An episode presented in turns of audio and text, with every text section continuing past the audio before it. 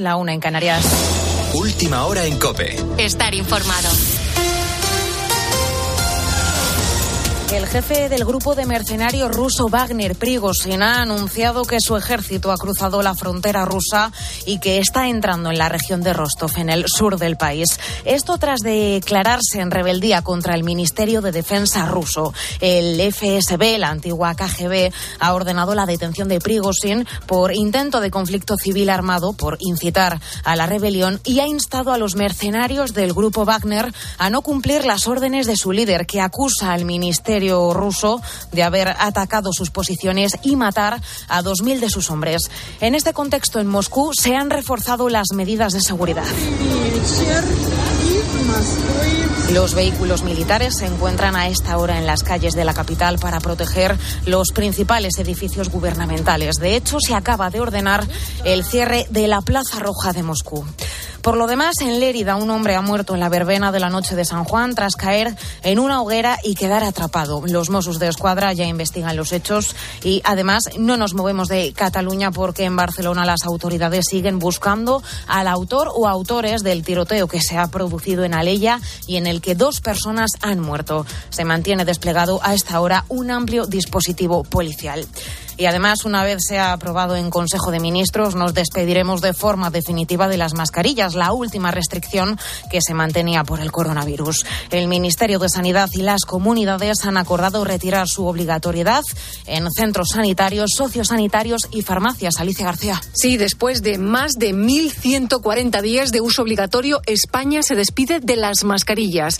Pasan a ser recomendables cuando haya síntomas de infección respiratoria. De todos modos, tal y como ha el ministro de Sanidad de las últimas semanas, aún se podrá mantener la obligatoriedad de llevarlas en espacios sanitarios con especiales características como pueden ser las UCIs o las zonas de pacientes oncológicos. Antoni Trilla, que es epidemiólogo del Clínic de Barcelona, apuesta por que esas zonas queden muy claras. En los hospitales, como en todas partes, lo que hay que intentar es hacer pocas normas y muy claras para que la gente no tenga que estar mirando hay un catálogo de ah, eh, ahora que cruzo este pasillo me la tengo que poner y ahora que salgo por esta puerta me la puedo quitar. Aún no es seguro, pero previsiblemente el gobierno podría llevar el decreto con el fin de las mascarillas al Consejo de Ministros del próximo martes. Luego se publicaría en el BOE y ya después entraría en vigor. Con la fuerza de ABC. Cope, estar informado. Y además tenemos cruce de comunicados entre Osasuna y la Real Federación Española de Fútbol. Guillermo Díaz. Precisamente a raíz del informe de los inspectores de la UEFA que han recomendado no invitar a Osasuna a participar en la próxima Conference League por el caso de compra de partidos. Osasuna alega que la federación no ha dado su respaldo al equipo en este proceso. La última palabra la tiene la UEFA, quien decidirá adoptar o no las recomendaciones de los inspectores. En el mercado de fichajes, el Inter de Miami ha anunciado la llegada de Sergio Busquets. El excapitán del Barça se reencontrará con Leo Messi para jugar en la MLS. Y en Sevilla, hoy se ha despedido Monchi, quien parte rumbo a Inglaterra para vincularse con el Aston Villa. Las palabras de Monchi. Yo quiero defender que yo no me quería ir del Sevilla. Yo quiero defender que me voy del Sevilla por respeto al Sevilla. Y quiero defender que yo no me voy por dinero. Aquí hay gente que me conoce perfectamente y saben que en la vida me moverán muchas cosas, pero lo último que me mueve es el dinero. En tenis, Carlos Alcaraz disputará la semifinal del torneo de Queens contra el estadounidense Sebastián Corda a las tres y media de la tarde. Y España disputará la semifinal del Europeo Femenino de Básquet contra Hungría hoy a las seis menos cuarto de la tarde. Ahora sigues en la noche de Cope con Rosa Rosado. Cope, estar informado.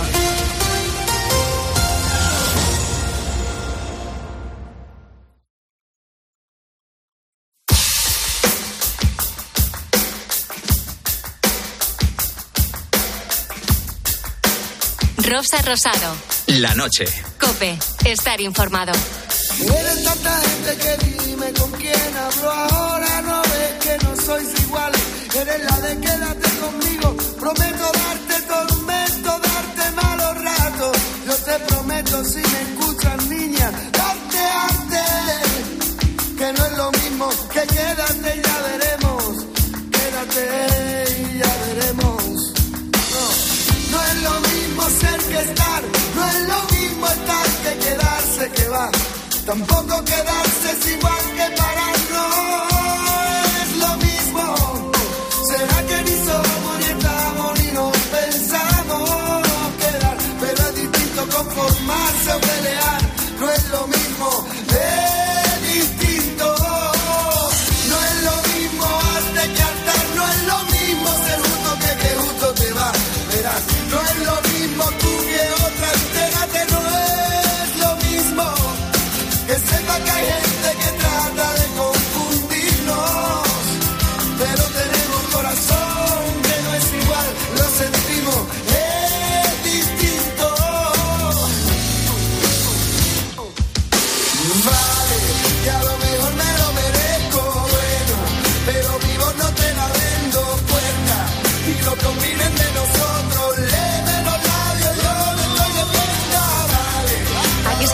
noche de Cope, pendientes de la actualidad en este sábado 24 de junio. Todo llega y todo pasa.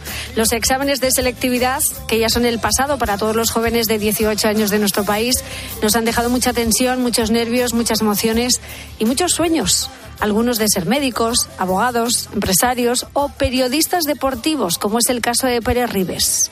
D'altra banda, des d'un punt de vista futbolístic, eh, el Terol jo crec que és un equip eh, realment atractiu. Eh, Víctor Bravo opta per, eh, normalment per una alineació molt clara, com és el eh, 4-4-2, amb dos puntes eh, ben, eh, ben definits. Crec que avui el sistema de, de tres centrals pot anar molt bé per intentar, per intentar contrarrestar aquests dos puntes. Ya lo oyes, apunta maneras, ¿eh? Y todavía tiene 17 años. Lo bonito de esta historia es que Pérez ya es comentarista deportivo, siendo ciego. Y gracias a la nota que ha sacado en esta selectividad, en septiembre empezará la carrera de periodismo en la Universidad Autónoma de Barcelona. Bueno, pues Pérez nació ciego. A pesar de ello, nunca ha dejado de luchar por sus sueños. Cuando era pequeño, un día le pidió a sus compañeros de clase que le explicaran cosas sobre el deporte al que jugaban en el recreo, el fútbol.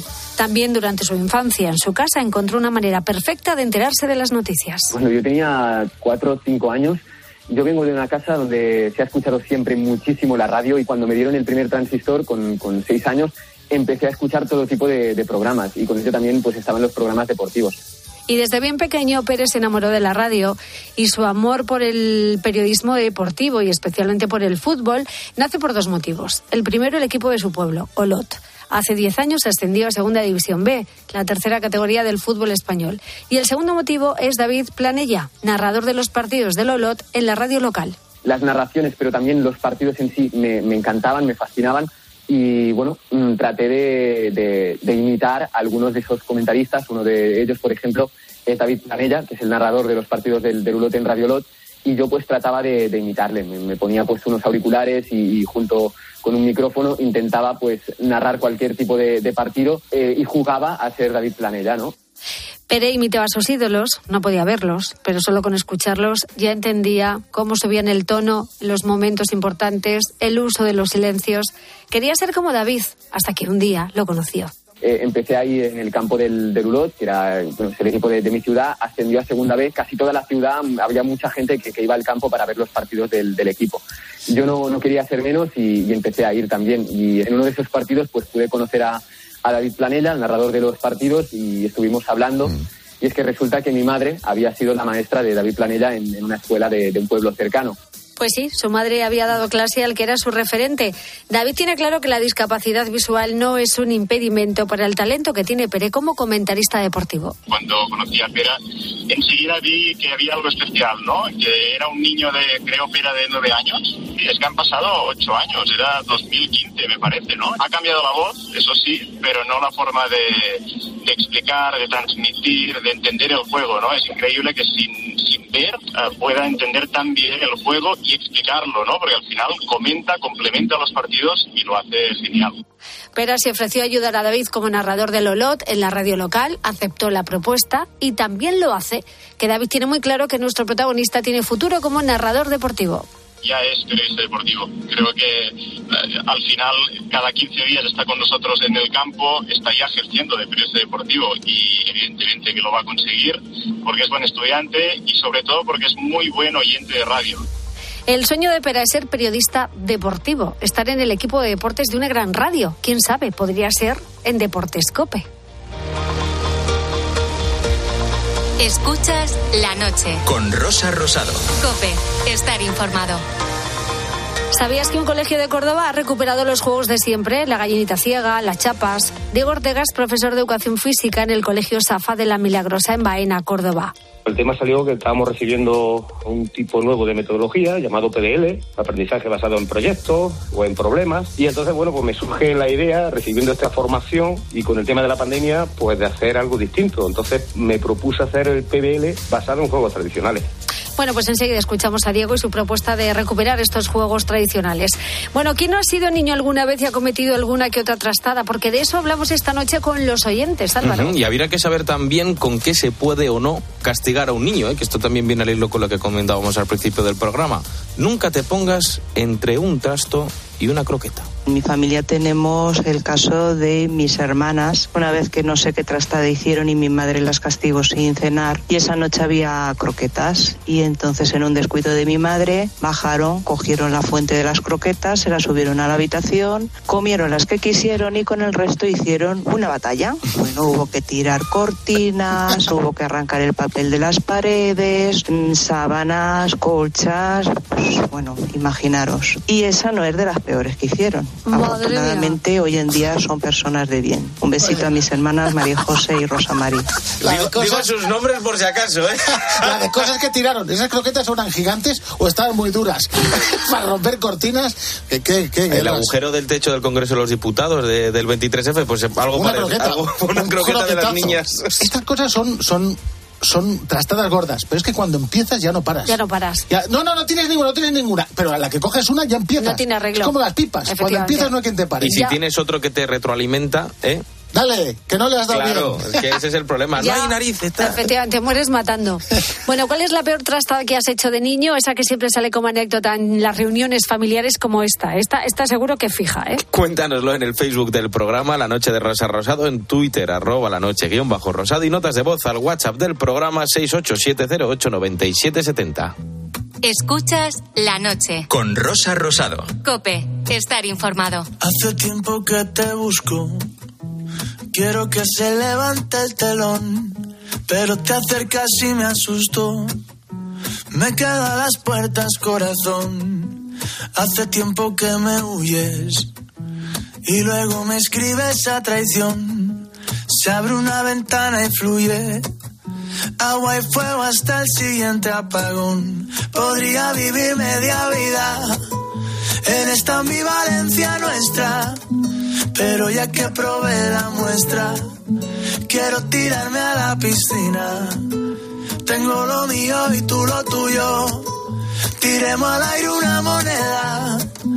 Dejemos que gire la rueda sin ponerle palos de orgullo.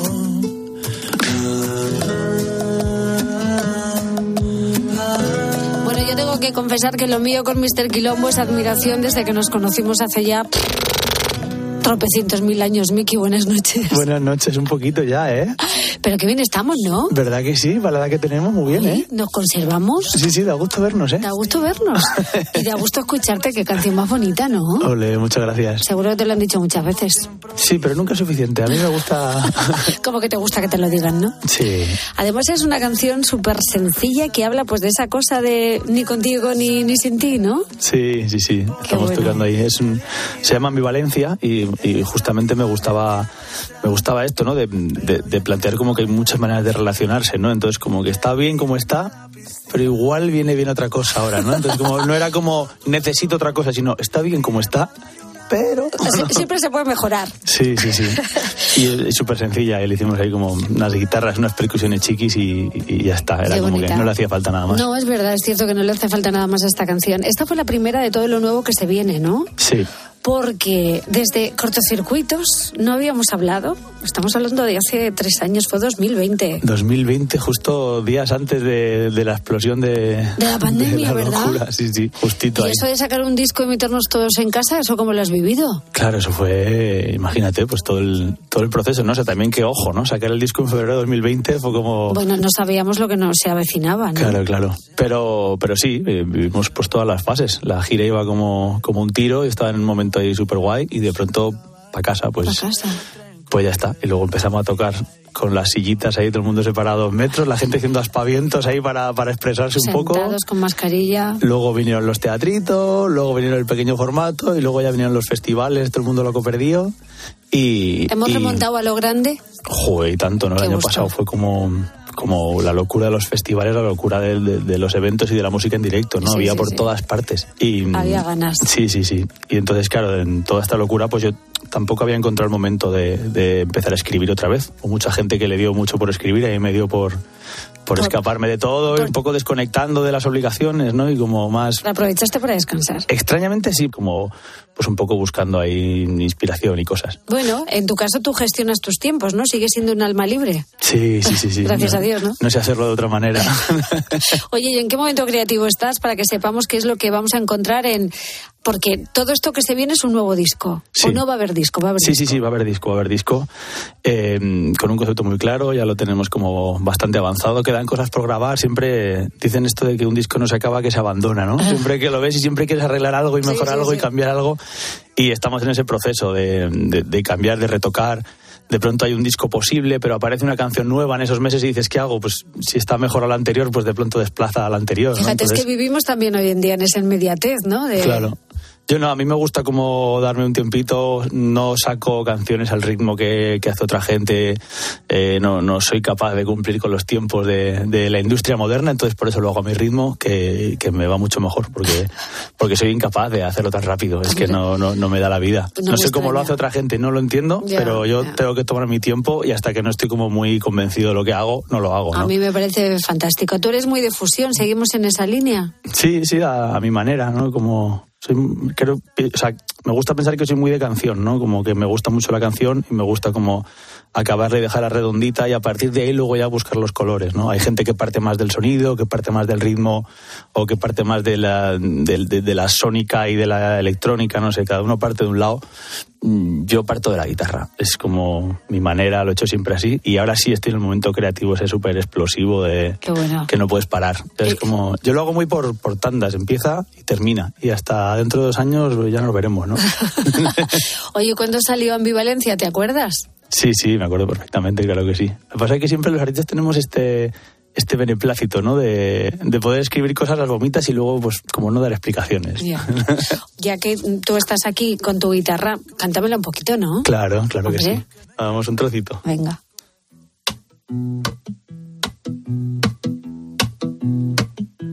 Hace tiempo que te busco.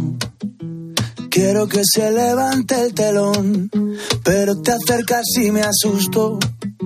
Me quedo a las puertas, corazón. Hace tiempo que me huyes y luego me escribes a traición.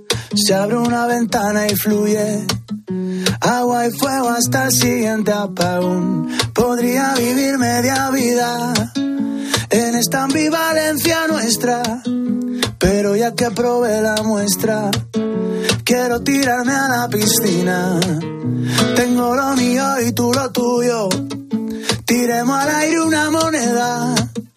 Dejemos que gire la rueda sin ponerle palos de orgullo.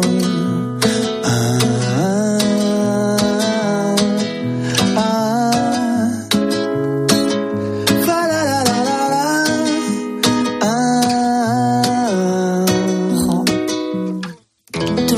No a todo el mundo le puedo pedir yo esto, ¿no?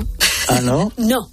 Eso es lo más divertido, una guitarrita improvisar un Pues poco. sí, pero no te creas que es fácil. Tú es que en esto ya tienes mucha práctica porque llevas muchos años con la guitarra a cuestas. ¿Recuerdas cuál fue tu primer recuerdo relacionado con la música, Miki? Eh, recuerdo muchos. Recuerdo que de pequeño me apuntaron a clases de piano, rollo con seis años, y recuerdo como a la profesora de piano y la de solfeo. Este chico vale mucho, pero yo no estudiaba y me borraron. ¿El piano antes que la guitarra? El piano antes de la guitarra. Y hice como cuatro años. Y nada, me borraron porque no estudiaba nada. ¿Y cuándo te decides a tocar la guitarra y a cantar? ¿En qué y momento luego, llega eso? Mira, fíjate que es, eh, no me decidí, fue como casual, empecé a tocar un par de acordes así como por hacer el idiota con mis amigos en, en- en el parque y, y empecé a tocar así como medio de broma. Y no sé, empecé a aprenderme canciones, pues yo qué sé, de extremo duro, cosas de estas, ¿no? Ahí con 15 años.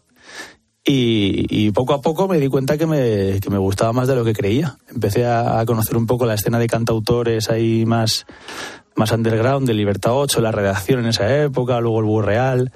Y a partir de ahí me mm, noté como una cercanía en la que pensé que yo podía como también contar alguna historia, ¿no? Y desde ahí, desde los 16 años que empecé a escribir, ahí me quedé. Luego también ha habido un par de acontecimientos simbólicos en, en la carrera de Mr. Quilombo, uno sin duda, pues que ha sido durante muchísimo tiempo guitarrista de Macaco. Y también has vivido tiempo en Cuba estudiando en la Universidad de las Artes de La Habana, que no sé hasta qué punto ambos acontecimientos se reflejan en tu sonido. Claro. Eh, o sea, la- seguro que sí, los dos, ¿no? Yo siempre, la verdad que llevo ya tiempo eh, yendo cada año a Latinoamérica. He ido mucho a Colombia, he ido mucho a Argentina, he ido mucho a Chile, a Uruguay, ido a México. Y sí que me gusta como, como ir integrando de alguna manera los folclores que me encuentro, ¿no? Ujú. De pronto, como en nuestro set, siempre hay pues de pronto un bombo legüero que viene de ahí, de pronto hay como unos rascadores de estos de, de- de la cumbia que aparecen, ¿no? Entonces, Qué bueno. Sí, como que creo que teniendo el eh, claro el camino de, de la canción y de, y de la sencillez de la estructura de canción, puedes meter colores, ¿no? Sin, sin meterte en camisa de once varas. Y luego hiciste un máster con Macaco. Y luego con Macaco estuve seis años de gira, la verdad que fue espectacular. Sí. Yo ya tenía como mi banda de entonces, él eh, la escuchó, le, le- le gustó lo que hacíamos y me y, y me llamó para ser guitarrista, entonces estuve compaginando estos seis años y claro, nos, nos hemos recorrido medio mundo, hemos compartido de todo y es como, para mí fue una universidad muy potente porque me cogió muy joven, ¿no? Realmente yo empecé a tocar con Macaco con 24 años y la verdad que, bueno, es un equipazo ahí, hay un, un nivelón ahí que la verdad que desde luego que aprendí mucho para luego llevarlo a lo mío. No sé en qué estaría yo pensando. Tuve como una revelación. El río revuelto y tanto pez que no sé dónde puse mi atención. Nos perdimos todo lo importante. Bueno, esta canción es una invitación a reflexionar sobre un tema que me ha parecido muy acertado en los tiempos que corren, el hecho de parar y desconectar de, de- de nuestro frenético día a día para estar con la gente que realmente importa. Importante, creo que importante para todo el mundo, pero además eh, muy específicamente para los que tenemos estas vidas como tan que tan desconectadas, ¿no? Porque porque estás un día aquí, otro día allí, entonces como que de pronto es, es, es como complicado mantener tus amistades de siempre, es complicado como la relación con la familia, es complicado todo, ¿no? Se ¿Y lo complica de el- el menos? triple.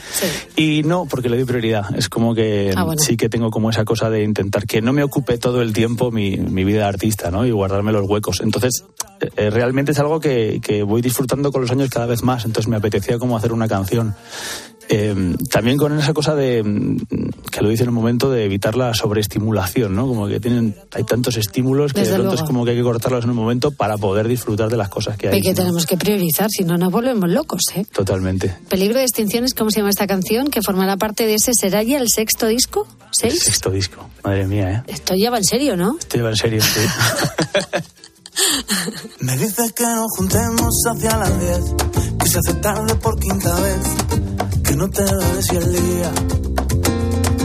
Y luego que lo dejemos para mañana, que te quedas con las ganas, que yo soy tu alegría. Y van pasando los días y no mejoras nunca, llegas a la hora, te tienes que ir pitando. Empiezo a pensar que cosa de prioridades que no dicen las verdades. Lo que me estás contando es palabrería barata. Pues eso, que te dejas de historias, que lo que me estás contando es palabrería barata. Madre mía, con el ruido que tenemos hoy en día, Miki, por todos lados, ¿eh? Ya, por todas partes, ¿eh? Uy, cuánta palabrería, cuánto postureo. Cuánto jaleo, ¿eh? Cuánto jaleo, sí, ¿eh? Sí, sí, Esto es un follón. Incluso la industria, porque ahora, claro, ahora mucha gente ya no saca discos físicos, todo se adelanta en plataformas digitales. Ujú. Sí, sí, yo hace tiempo que no sé exactamente cómo funciona, yo voy haciendo mi camino y, y- y veo que realmente es como bien diferente a lo que a lo que veo alrededor. Gracias a Dios que luego tenemos los conciertos. Sí, que ahí sí, sí, sí, ni trampa ni cartón, ¿eh? Eso, es como lo que siempre. hay, eso es lo que siempre. hay, eso, eso va a estar ahí siempre, ¿no? Y aparte es, es como una experiencia, como que creo que es inimitable, ¿no? El, el- el ver la música en directo y además rodeado de la gente con la que quieres ir, eso que vives en un concierto es como inexplicable, ¿no? Como, como público, ya no te digo como artista que, que es otra peli, ¿no? Pero, pero creo que hay algo que a mí me tiene súper enganchado como público. ¿Dónde vas? Nunca vas a parar, cabecita loca, culo inquieto. Siéntate en el suelo y permanece, aunque sea un rato detente. Que no gana ni pa' corazones ni pa' zapatos. ¿Dónde vas? Nunca vas a parar, cabecita loca, culo inquieto. Siéntate en el suelo y permanece, aunque sea un rato detente. Hace tiempo ya esta cabecita loca y culo inquieto, ¿eh? donde hablamos también del tiempo, de la enfermedad del tiempo, tan rápido como vamos y que no ganamos ni para zapatos, como tú dices en la canción. Vivir deprisa, ¿no? Vivir deprisa. Vivir Sí, deprisa. Y disfrutar de la vida es lo que nos transmite Miki con sus canciones, que nos recuerda también este tremendo éxito que sonó, y bueno, y sonó en las radios y en televisión. bien se te ve, se nota que estás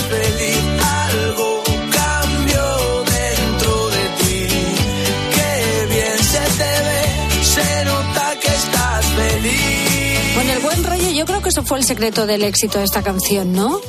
Yo creo que sí. Eh, esta canción fue una cosa como medio, medio peculiar, ¿no? Porque estuvo como sonando un montón Un de años en una, en tiempo. una campaña. Y de hecho, yo creo que esta canción es la que me pagó el siguiente disco.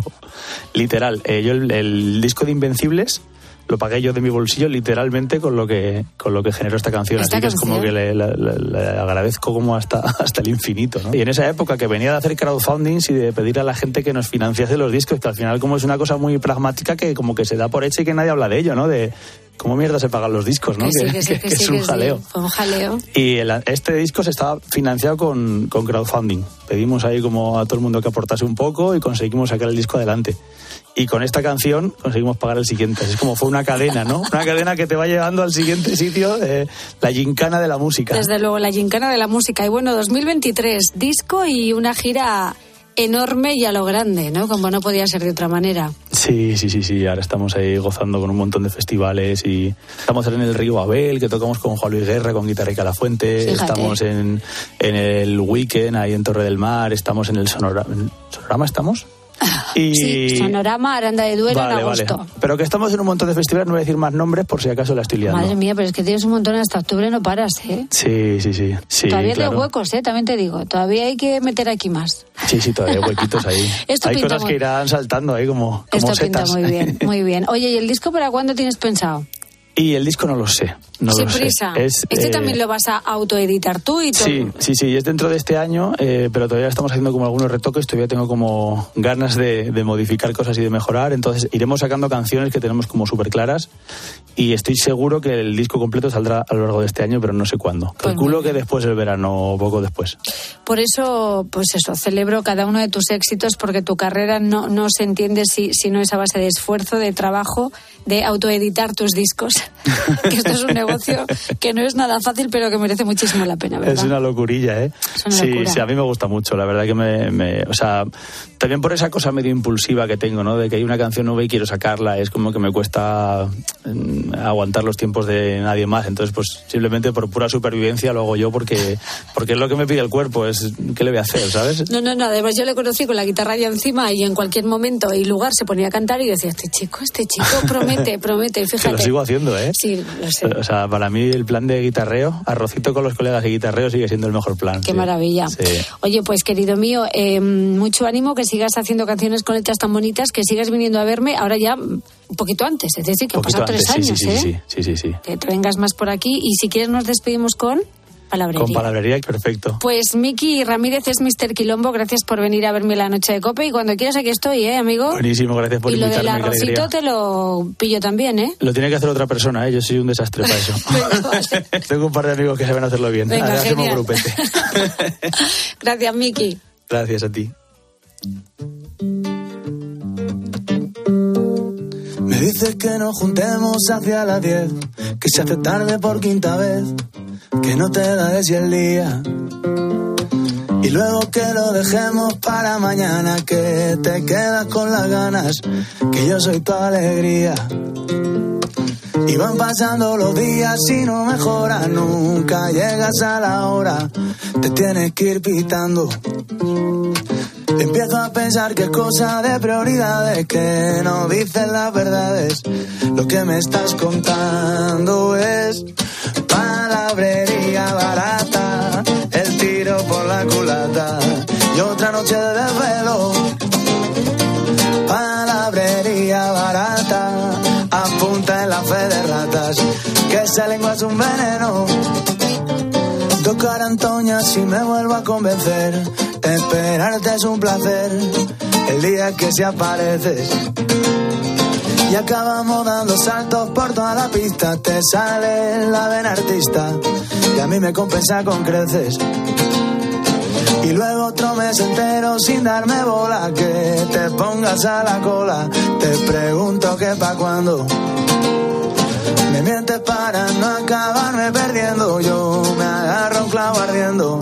Lo que me estás contando es palabrería barata. El tiro por la culata y otra noche de desvelo.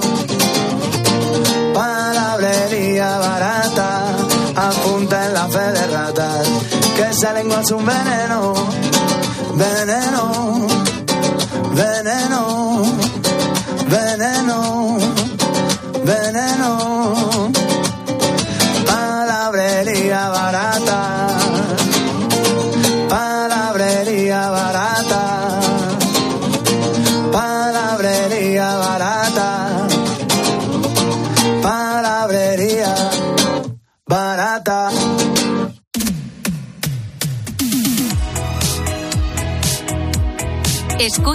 La noche. Con Rosa Rosado. Cope, estar informado.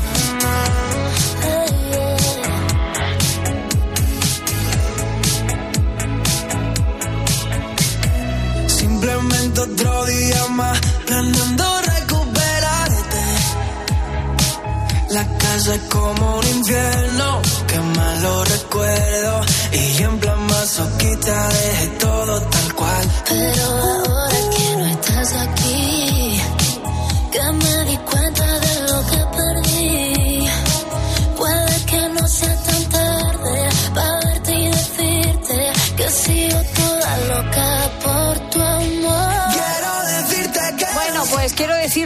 hay madre la que has liado. Esta seguramente es una frase que has pronunciado alguna vez si tienes hijos pequeños y has descubierto que, que te han hecho una de sus tastadas. Sin embargo, posiblemente detrás de ese primer momento de desesperación y sin que te vean, pues a lo mejor te has reído de la travesura que han llevado a cabo, ¿o no? Es que hacen gracia luego, Bueno, a posteriori. Cuando lo cuentas, cuando lo cuentas a otro, en el momento en el que ves que tienes toda la habitación llena de croquetas estampadas y por las cortinas y las paredes, te dan ganas de meterlo por donde han salido, ¿eh? Sí, sí, A por ahí exacto, mismamente. bueno, hablamos de se, tostadas te ha de... visto, se te ha notado rabia, inquina ahí de todo. ha notado. Hablamos de tostadas de niños y de no tan Y de niños. no tan niños. A mí se me ocurrió, en la tienda de autorrecambio están los carteles esos que llevan los camiones de transporte de ganado. El que pone transporte de animales vivos. Llegué allí y estaba el autocar del Betty. Digo, oh, esta es la mía, porque yo soy más sevillista que el escudo. Yo estaba viéndolo por la tele deseando, digo, a ver, a ver si captan el autobús por detrás, que se vean las fotos y lo que sea. Y en una cadena de televisión lo sacaron. Pues yo fui el que le puse el cartel de transporte de animales vivos. Y nada, ese fue mi, mi homenaje a, a mi equipo de mi arma. Qué grande eres, Sevilla. Transporte de animales vivos. Hay que tener valor, ¿eh? De verdad, qué Sí, cosas porque se esta persona no lo haría con 7, 8 años. ¿no? Esta persona ya lo haría con... No, esta persona lo ha hecho la semana pasada, o sea, terminando la liga. Efectivamente, a un niño no se le ocurre esto. Bueno, por controlar tenemos que controlar a los mayores, pero también a los pequeños y también lo que ven en la televisión. Pues la broma que yo le hice a mi madre una vez, yo tenía como 7 o 8 años y había visto un episodio de Pipi Lastro que se pintaba los, las suelas de los zapatos de color para dejar las huellas en el suelo. Y fíjate, mi cabeza lo que me hizo hacer. Me fui a la terraza, cogí un bote de tinta de luz que tenía mi madre de color rojo, me pinté las zapatillas de estar por casa de, de rojo toda la suela y empecé a andar por la terraza dejando todas las marcas. La contenta no se quita, que poner no se quita ni con, ni con aguarrás. Eso tienes que levantar el... No, pintaron la terraza de rojo ya.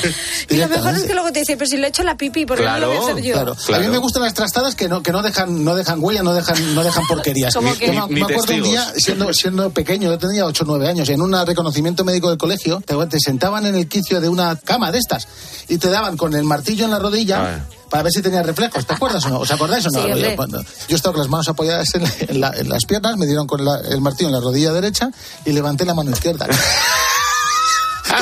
Bueno, pues llamaron a otro doctor y yo muy serio, todos mis amigos riéndose. Lo bueno de las bromas, amigos, un detalle es hacerlas muy serio. Me daban en la rodilla y yo levantando hasta que me reí y me castigaron dos No días. me extraña. Pero era buena, no eh, era gracioso. Ya, o sea, ya, apuntabas ya maneras apuntaba, de niño. Eso es, eso es, sí. eso es. Ah, así estoy, tengo la rodilla rota de, de, de las leches que me dieron. bueno, hablamos de eso, de la peor trastada que has hecho de niño o, o tus hijos. Cuéntanoslo en el Facebook del programa La Noche de Rosa Rosado, en nuestro Twitter, arroba la noche guion bajo rosado y notas de voz al WhatsApp del programa 687 089770.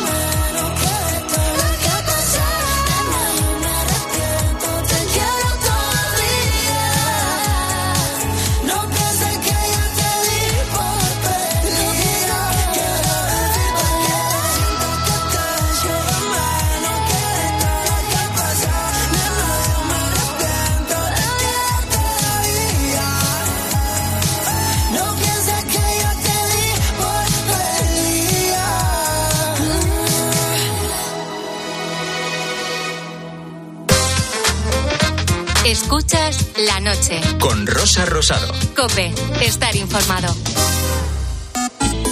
Síguenos en Twitter en arroba cope y en facebook.com barra cope. Oye, ¿tú también tienes algo que contar? ¿Qué tal, Belén? Buenos días. Hola, buenos días, Carlos. ¿Es usted insomne? No, yo no soy insomne. Tengo a mi marido, es un tranquilo que sube, baja eh, algunas noches, pues cambié con la niña en el dormitorio de la niña. Y entonces hay noches que no se queda dormida. A las 10 de la mañana, en la hora de los fósforos, a Carlos Herrera le encanta pasarlo bien contigo. Total, que mi familia no me deja dormir. Y ya para colmo, los jueves universitarios, que el niño sale, y no para mejor a las seis y media de la mañana o a las cuatro. De lunes a viernes, desde las 6 de la mañana, Herrera en Cope. ¿Nos cuentas tu historia?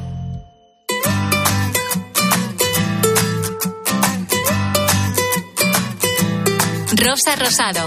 La noche. Cope, estar informado. En la noche de Cope vamos a pasarlo bien en los próximos minutos curioseando un poquito con Álvaro Saez. Y vamos a desbloquear recuerdos, Rosa, Roberto, ¿vale? A ver si os acordéis. La gallinita ciega, Sí. ¿eh? policías y ladrones, yo llamo polisicacos. ¿eh? Las chapas. ¿Eh? El escondite inglés. El escondite inglés, sí. Qué recuerdos, ¿eh? Pues mira, hay un colegio que no ha querido que los chavales de, de hoy en día pasen página, que porque ahora están todos con las pantallitas y el único deporte que hacen parece que es el fútbol, ¿eh? y ha decidido que no quiere que se olviden de los juegos tradicionales y los ha recuperado. El tema salió que estábamos recibiendo un tipo nuevo de metodología llamado PDL, aprendizaje basado en proyectos o en problemas. Y entonces, bueno, pues me surge la idea, recibiendo esta formación y con el tema de la pandemia, pues de hacer algo distinto. Entonces me propuse hacer el PDL basado en juegos tradicionales. Se llama Diego Ortega, es profesor de educación física en el Colegio Safa de la Milagrosa en Baena, en Córdoba, y da clase a niños de primaria. En el año 2020, durante la pandemia con el coronavirus y tal, le necesitaban pues otro tipo de, de actividades que no requirieran tanto contacto con el material, porque había que desinfectarlo y entonces era to- todo muy aburrido. Así que optaron por tirar de lo tradicional. El tema fue decirle a los niños, vamos a buscar una solución al problema que tenemos de no poder utilizar los materiales y a ver qué podemos hacer. Y entonces, bueno, pues surgió el tema de buscar juegos tradicionales con la cual se utilizaba poco material y los niños, pues, lógicamente, pues podían estar haciendo ejercicio físico. Se pusieron en contacto con sus familiares, con sus padres, con sus madres, con los abuelos, con los titos y fueron recabando, pues, juegos que se jugaban antiguamente, pues, aquí en la localidad de Baena. Bueno, y en todas partes supongo que a la goma, a la comba, a la patacoja, a la rayuela, que son juegos que han pasado de generación en generación y yo creo que los conocemos todos y, y bueno, yo creo que a los niños les puede gustar, ¿no? Ujú, De hecho, la iniciativa fue un todo un éxito. Venían súper contentos de otro día por la mañana, ¿no? Eh, al colegio, llegaban ilusionados de que habían hablado con su abuelo, que le habían dicho un juego que no se jugaba y que lo habían practicado y que el abuelo, el abuelo también estaba súper contento, muy emocionado de poder revivir su andanza cuando era joven de, de aquellos juegos y, en fin, una experiencia muy bonita, la verdad. Mm, Y desde aquel primer experimento en 2020, pues Diego ha repetido esta actividad todos los cursos. Y no solo ha triunfado dentro de las clases, sino que también en los recreos y en las calles de Baena. La gallinita ciega parece que estaba un poquito ahí en el olvido, pues le ha encantado de nuevo. El pañuelo le ha encantado de nuevo. Las chapas le ha encantado. Los bolos, hemos hecho bolos con botellas de plástico rellenadas de arena, también le ha gustado muchísimo. El pilla-pilla, el, el escondite, en fin, pues todo ese tipo de juegos, ¿no? Así más tradicionales. Pero ¿esos niños no juegan estas cosas? cosas?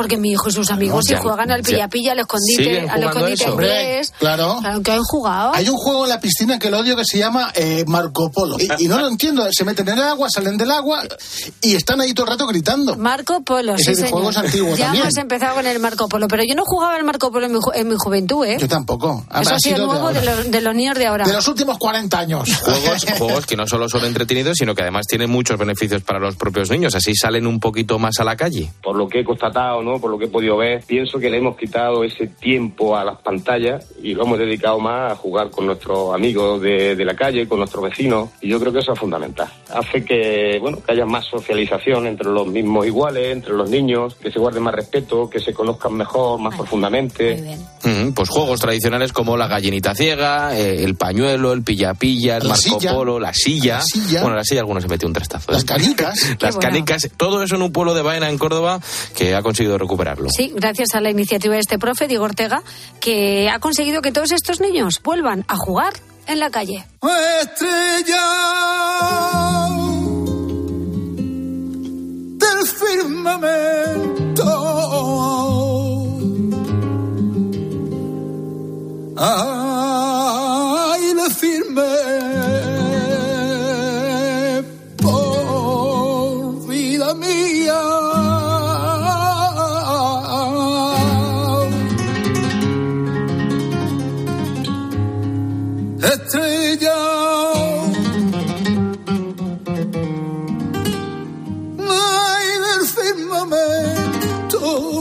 este sábado 24 de junio llega el momento de viajar y si Miguel Poveda le dedicó una canción a las estrellas del firmamento, nosotros no vamos a ser menos, porque España tiene lugares privilegiados para ver las estrellas. ¿O no, querido Pedro Madera? Buenas noches.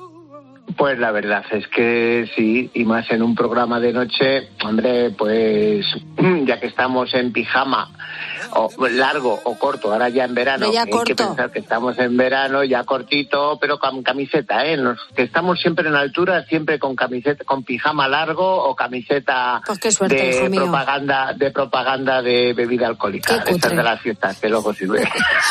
Oye, a ver, con lo cutre, con lo cutre que estás ahora mismo vestido con el pijama que me estás contando. Y luego, fíjate, estoy viendo que nos vas a recomendar también sitios muy confortables y muy bonitos, porque entiendo que ya no Bueno. están los cuerpos como para tirarse la bartola en cualquier sitio, ¿no? Para ver estrellas. Bueno, está el momento ese de pelar la pava con el muchacho o la muchacha que nos gusta, ¿eh? ¿Para qué nos vamos a engañar? Pero es cierto que esto desde un buen hotel o un buen escenario siempre es mucho mejor. Y es que el, el turismo eh, astronómico o el turismo para ver estrellas por los cielos Starlight eh, en España han tenido un gran boom. ¿Por qué? Uno, porque ha habido ayudas de la Comunidad Económica Europea. Y dos, porque todo este proceso de vaciar algunos pueblos, algunas comarcas de España, que se han vaciado de un modo natural o por falta de actividad, pues han generado lugares con muy poca contaminación lumínica y que nos ofrecen sitios fantásticos para ver estrellas. Pero La esto otra que noche, tú ejemplo, cuentas del Starlight es lo que hemos conocido aquí siempre como el astroturismo, ¿no?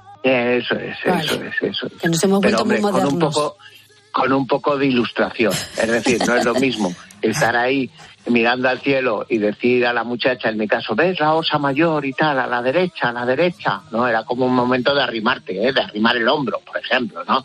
No es lo mismo que ahora con la aplicación del móvil, que pones la aplicación, que hay varias buenísimas, tú te lo lees y dices, ves ahí, ves Saturno y cómo ilumina. Pues yo prefiero lo eh, otro, ¿eh? Ganímedes, Ganímedes. Claro, tú prefieres la, versión analógica. Sí, ¿eh? sí, tú sí. prefieres la versión analógica más que la digital. Efectivamente, es que no tiene mérito sacar la aplicación del móvil, no fastidies. Una- ya, ya, pero ante la ignorancia, tecnología, se ha dicho Eso sí. ¿eh? Y la prueba está en que hay hoteles de una línea muy ecológica, muy sostenible, que han apostado por este tipo de turismo. Yo el otro día estuve en uno, en una zona que me encanta, Fromista, donde se cruza el Canal de Castilla con el Camino de Santiago, fa- famoso por, por su iglesia románica, y allí hay un hotel que se llama Ecotel Doña Mayor. Dos hermanas, Lorea y Elena, tienen todo un circuito de actividades donde la estrella son ver aves, ver pájaros, que le tenemos que dedicar un programa también, y ver estrellas. Tienen ahí telescopios, te lo explican, te lo te, te- dan conocimientos, te lo aclaran, pueden contratar un técnico para aumentar tus conocimientos y es un sitio fantástico. Claro, estamos ahí en el páramo palentino, en tierra de campos, esa tierra de cereales, de palomares, maravillosa y y donde el cielo, bueno, es que parece que todos los días va un señor y va colocando las estrellas en su sitio. Para que tú las veas, claro. Eso es. Y es un sitio de verdad mágico. Ya solo es que es un hotel sostenible con buenas sábanas, unas duchas impecables, un desayuno maravilloso y dos hermanas que me hacen mucha gracia porque porque porque llevan ahí como 10 años ahí luchando por ese hotelito maravilloso y con muchas actividades, pero muchas de todo tipo, bicicletas y sobre todo las estrellas como, como turismo. Y es una zona muy poco conocida. Realmente la provincia de Palencia, turísticamente, es muy conocida la montaña palentina, que también es un lugar estupendo, porque a, este, a estas ventajas que unimos de poca población se une la altitud de, la, de toda la zona de Aguilar de Campó, Cervera de Pisuerga y todo eso, y es, y es un lugar estupendo. Y luego con dos productos turísticos que debemos que fijarnos. Uno, el canal de Castilla. Eso un día vamos a hacer un programa porque a mí me parece una joya poco conocida todavía y que se va a poner de moda, muy de moda en los próximos días. El agua va a ser un gran canal de conocimiento turístico de este país. Qué bueno. ¿Eh? Pues sí, me interesan mucho estos eco-hoteles. Yo creo que no está nunca en, en uno de ellos, ¿eh? Pues nada, es un sitio se recicla todo muchísimo, No, se bien, intenta sí, sí. gastar menos agua, se recicla, me parece, bueno, pues una cosa de se- sentido común en muchos casos. Pues Y luego hay una zona, ya sabes que yo, por X motivos, paso mucho tiempo en La Rioja, a ver si me dan ya el pasaporte de riojano ilustre. No creo que me lo den y la gente piensa que yo voy por el vino y por el senderismo y por las morcillas y por el paté riojano y eso. Pero en la zona de la Dama Granada, del río Cidaco, en la cabecera de estos, del río Leza, en la cabecera de estos ríos, hay un espacio natural que no se conoce tampoco mucho. Se llama la Reserva de la Biosfera de La Rioja. Es una comarca fantástica con casi 40 municipios, 30, 40 pueblos, con pueblos como Jalón de Cameros, Muro de Cameros, Muro de Aguas. Fíjate qué bonito un pueblo que se llama Muro de Aguas, Pues sí. Navajún, Prejano, Rabanera. Hay un montón de sitios fantásticos. Bueno, pues esos sitios están especialmente por la ubicación, por la falta de población, por desgracia, y por la orientación, es fantástico para ver estrellas. La prueba está en que cuando estás por ahí por la tarde ves eh, muchas furgonetas de alemanes, belgas y muchos ingleses que tienen ya acondicionadas las furgonetas con los telescopios para mirar a las Fíjate, estrellas qué listos. y, vi- y- y visualizarlo. Se lo saben todas. Y si a esto le unes la agricultura extensiva con, con vacas y con ovejas, de las cuales ya cada vez quedan menos, me parece un sitio estupendo, mágico y que está muy, muy, muy, muy bien, poco conocido y de verdad donde creo que ten- tendríamos que ir a pasar un tiempo.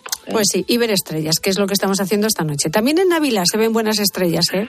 Bueno, esto es una iniciativa privada. Eh, eh, Ávila es una de las provincias que se ha beneficiado mucho de este, tu- de este tipo de turismo, ¿no? Y en Navarredonda de Gredos, bueno, en un pueblecito al lado que se llama Pa- Parajas, ahí hay una comunidad de pueblos cerca del Parador, que fue el primer parador de España, donde se, se pactó la, nuestra querida Constitución, Navarredonda, Barajas, Santiago del Collao y Hoyos del Espino. Ahí hay una casa que se llama la Casa del Altozano. Eva, que es amiga mía, eh, hace unos años, ella enamorada, periodista, decidió apostar por este tipo de turismo, pensando más en el cliente extranjero que en el nacional. Bueno, la cosa es que la Casa del Altozano hoy es un referente en todo el mundo, junto a otras casas rurales que hay en Monfragüe, en Cáceres, de este tipo de turismo. Además, este sitio es fantástico porque de día tienes toda la garganta del Tormes, eh, la excursión desde la plataforma a la Laguna Grande, que son unas lagunas glaciares de Gredos, tienen los pinares de Navarredonda, el nacimiento del río, del río Tormes, caminata, buenos torrendos, buenos chuletones de carne y por la tarde desde unas casitas que ella tiene expresamente habilitadas, que son Qué como bien. miradores, tiene ahí sus, sus telescopios, hay explicaciones, es de un modo muy didáctico y puedes aprender perfectamente muchísimo sobre estos temas, aparte de lo que te dice la aplicación de tu móvil, que además tiene una información fantástica. Es cierto que cada vez es mayor el territorio español con el sello de calidad Starlight para el astroturismo y claro, esto aumenta la oferta de actividades e instalaciones destinadas al turismo de estrellas, que es lo que está pasando pues, ahora. Pues sí, porque antes, por ejemplo, era una cosa que estaba muy limitado a las Canarias, por razones evidentes, por el Teide. Siempre cuando estudiamos, el sitio más alto de España es el Teide. Por esta altitud siempre ha habido centros de investigación, igual que en, que en, que en la Sierra de Almería, que tiene un observatorio, eh, universidades alemanas, por lo mismo que os he dicho antes, porque hay me- mucha menos contaminación lumínica. Y producto de esta extensión se van se van dispersando este tipo de acciones a sitios como a Peña Trevinca, que está en Orense, que es un sitio mágico, precioso, cargado de leyendas, en la, en la Sierra de Albarracín y en la Sierra de Jabalambre, en Teruel, que aparte de frío tienen también estrellas. Vamos, ahí hace tanto frío que ni las nubes van para tapar las estrellas. Y en, en Alfoz de Arbayún, en Navarra, también es un sitio que a mí me encanta y que además tiene un entorno salvaje, maravilloso. Y así hay bastantes, hasta en las batuecas, que es donde a mí me gustaría estar. Sí. Bueno, yo ya paso mucho tiempo en las batuecas. Muy bien. Bueno, pues España es un lugar maravilloso para ver, para ver precisamente estrellas, ya no solamente por el clima, sino por los espacios naturales y por muchos motivos más, pues España reúne una serie de condiciones que la convierten en un destino ideal para el astroturismo y tenemos eh, lugares en todas partes de España. Bueno, es que, mira, eh, te estaba hablando de Navarra, por ejemplo, mm, mi querida Granada, Sierra Nevada y la Alpujarra, Fíjate. es otro sitio mágico, pues también por la altitud. Con Sierra Nevada en verano mm, no hay esquí y como no suele haber, evidentemente no hay nieve, pues el- el- los reflejos de la luminosidad que, que- que refleja la, la nieve, ¿no es? Y es un sitio fantástico por altitud.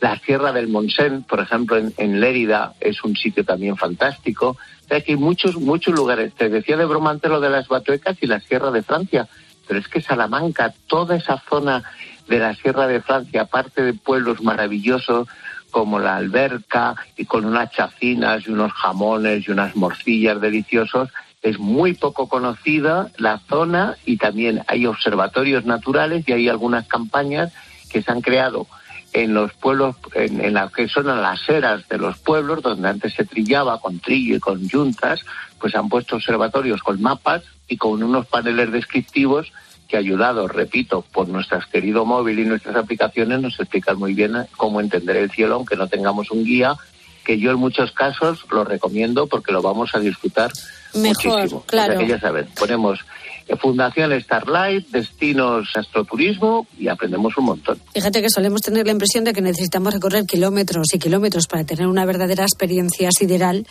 cuando resulta que, que posiblemente no, que España con suerte tenemos muchos puntos en los que el firmamento es lo suficientemente oscuro como para apreciar las estrellas y que son sitios impresionantes además, es cierto. Mira, de los sitios más bonitos viendo estrellas que he visto, hay un pueblo en Ávila que se llama Navasequilla, que en invierno está casi deshabitado, en verano no. A Dios gracias tiene un bar y algunos vecinos, muy cerca del Cajo de la Ribera. Anda, mira. Ese es un sitio que por orientación y por limpieza del cielo, cuando ha hecho, sobre todo cuando cae una tormenta se limpia el cielo, que parece que, te- que caen, están encima de ti. Es un sitio estupendo. Qué bien. Si Bueno, pues además le unes la compañía adecuada, pues ya no te Efectivamente. cuento, vamos. Navasequilla. Eh, muy importante la compañía.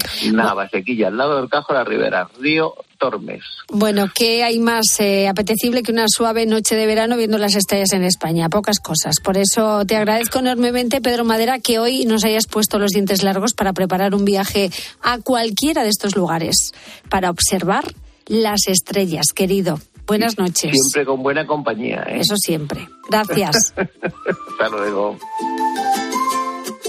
Rosa Rosado. La noche. Cope. Estar informado. Esta noche soy tuya,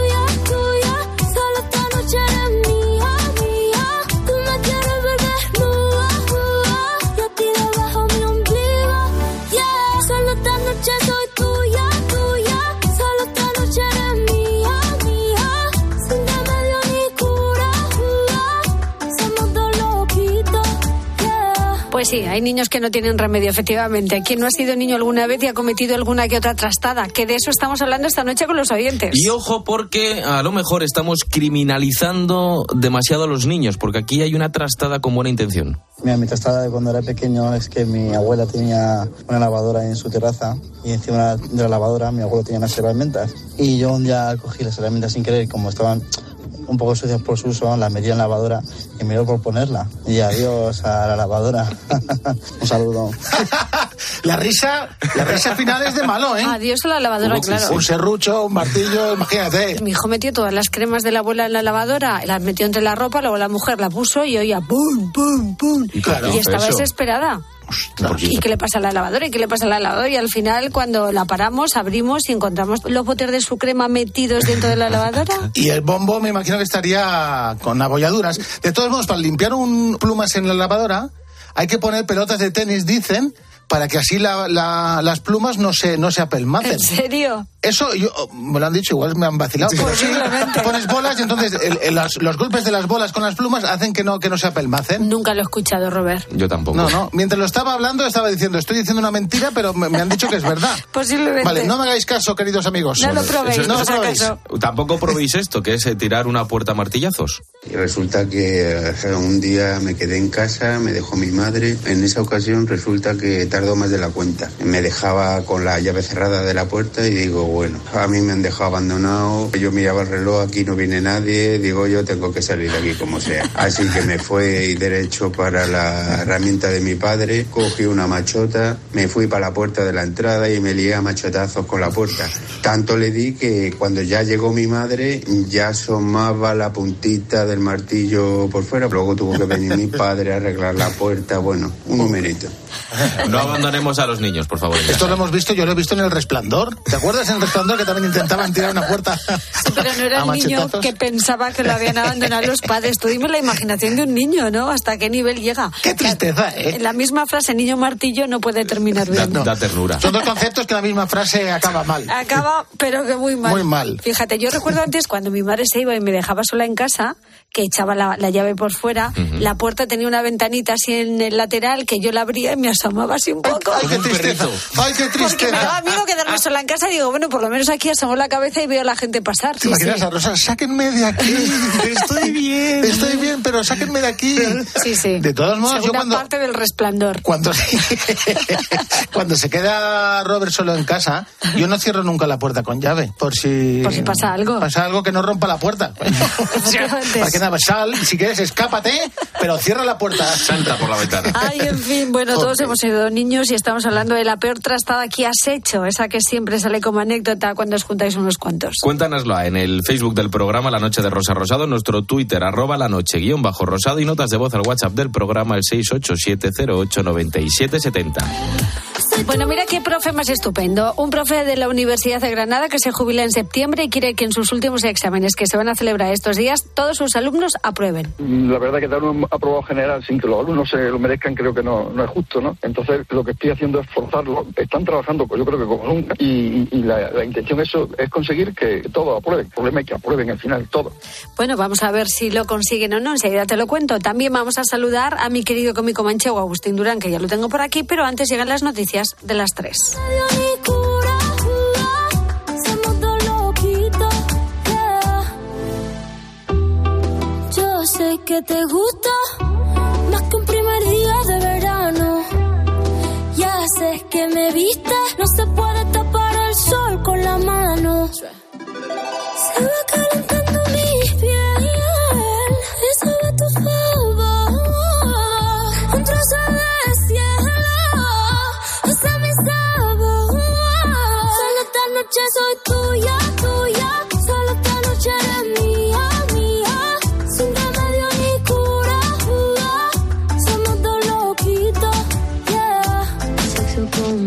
altura. Del renacimiento soy una escultura. Tú a mí me encanta, tú eres una hermosura. Soy tu diablilla en tu noche de diablura. Soy suavecita como cachemir. Toca esta guitarra bien acierta el traste. Intervención divina, soy tu porvenir. Bueno, hijo de puta con suerte porque me encontraste. Pégate a mí para que te dé buena suerte.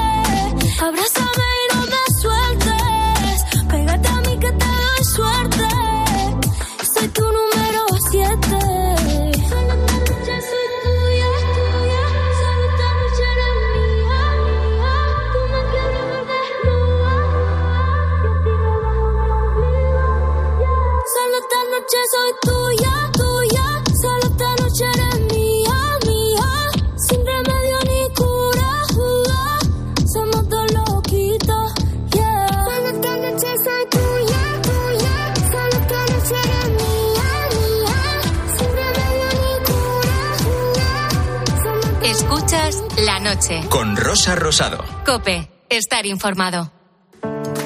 Testigos de la fe. La vivencia de los cristianos en Cope. Miguel Ángel Gullón, misionero dominico en República Dominicana. están en la tierra pues de una forma muy muy humilde pero con mucha esperanza y con mucha ilusión de que esa tierra se les va a conceder. Por eso confiamos en Dios, que es quien nos sostiene, quien nos alienta, quien nos fortalece cada día, dando gracias a Dios por el privilegio que supone compartir la vida con los campesinos, que nos evangelizan, que nos muestran el corazón de la humanidad, el corazón de la tierra.